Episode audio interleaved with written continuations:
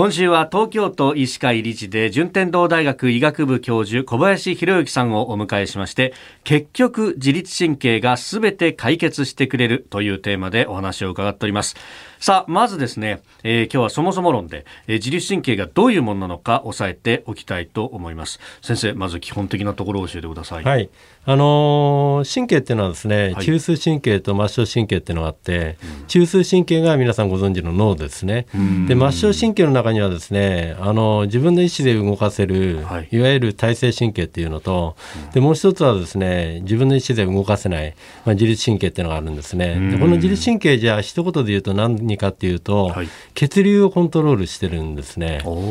で血流をコントロールしてるために、はい、我々のライフラインとも言われてるんです。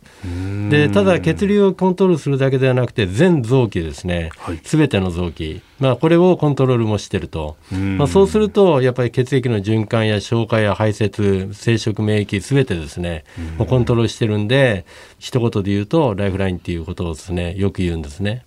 まあ、そういう中で、まあ、よく自律神経失調症っていう病名がつくんですけれども、はいなかなか今まではですねこの自律神経失調症っていうのが診察ができなかったんです。判断ができなかったんですね。ところが今測定できるようになってきたんで、はい、やっぱり自律神経が落ちてると自律神経の問題ですねって言えますしそれが正常ですとね、はい、案外あのこれ自律神経の問題じゃないですよっていうと大体症状治っちゃいますね。ほー、はい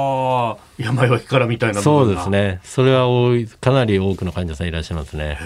はい、でこれ自律神経がこう乱れる原因っていうのはどういうものがあるんですか？そうですね。これはあのもう3つ、まあ、有名なものがありまして、はい、1つはやっぱ加齢ですね。年齢を重ねてしまうあの高齢になってくるとやっぱり自律神経っていうのは落ちてくるんですね。あともう一つはやっぱりストレスですね。ストレス。それから不規則な生活習慣。まあこれはねあのいわゆる過食とか、はい、逆に食べないとか、それから睡眠不足とかですね、はい、そういう、まあ、一般あと運動不足とか、まあ、これ一般的なものですね。で特にやっぱりあの男性はね30歳あたり、はい、女性は40歳ぐらいから、はい、実はですねものすごく自律神経っていうのは落ちてきます。あ飯田さん。何？この自律神経を生み出す原因3つ。加齢ストレス不規則な生活習慣。まさにドンピシャじゃないですか。ドンピシャだね、うん、全部当てはまってる上にやっぱり体力の衰えってものすごく自覚するもん。あそうですか。ああいや徹夜とかもう絶対無理だし。絶対無理、いや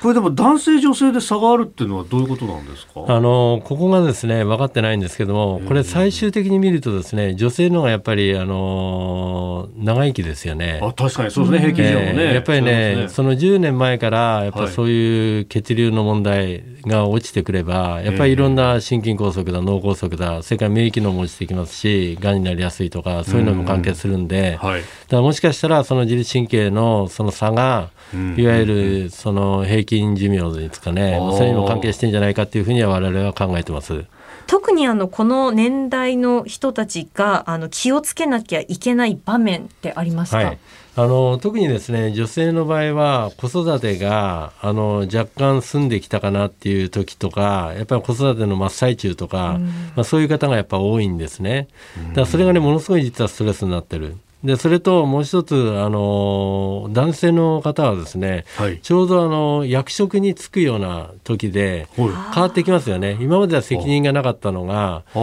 任が出てくるとかそう,、まあ、そういう時ですよね、だからものすごくそこでですねストレスのかかり方がやっぱりあの半端でなくなってくるっていうのがやっぱり一番だと思います。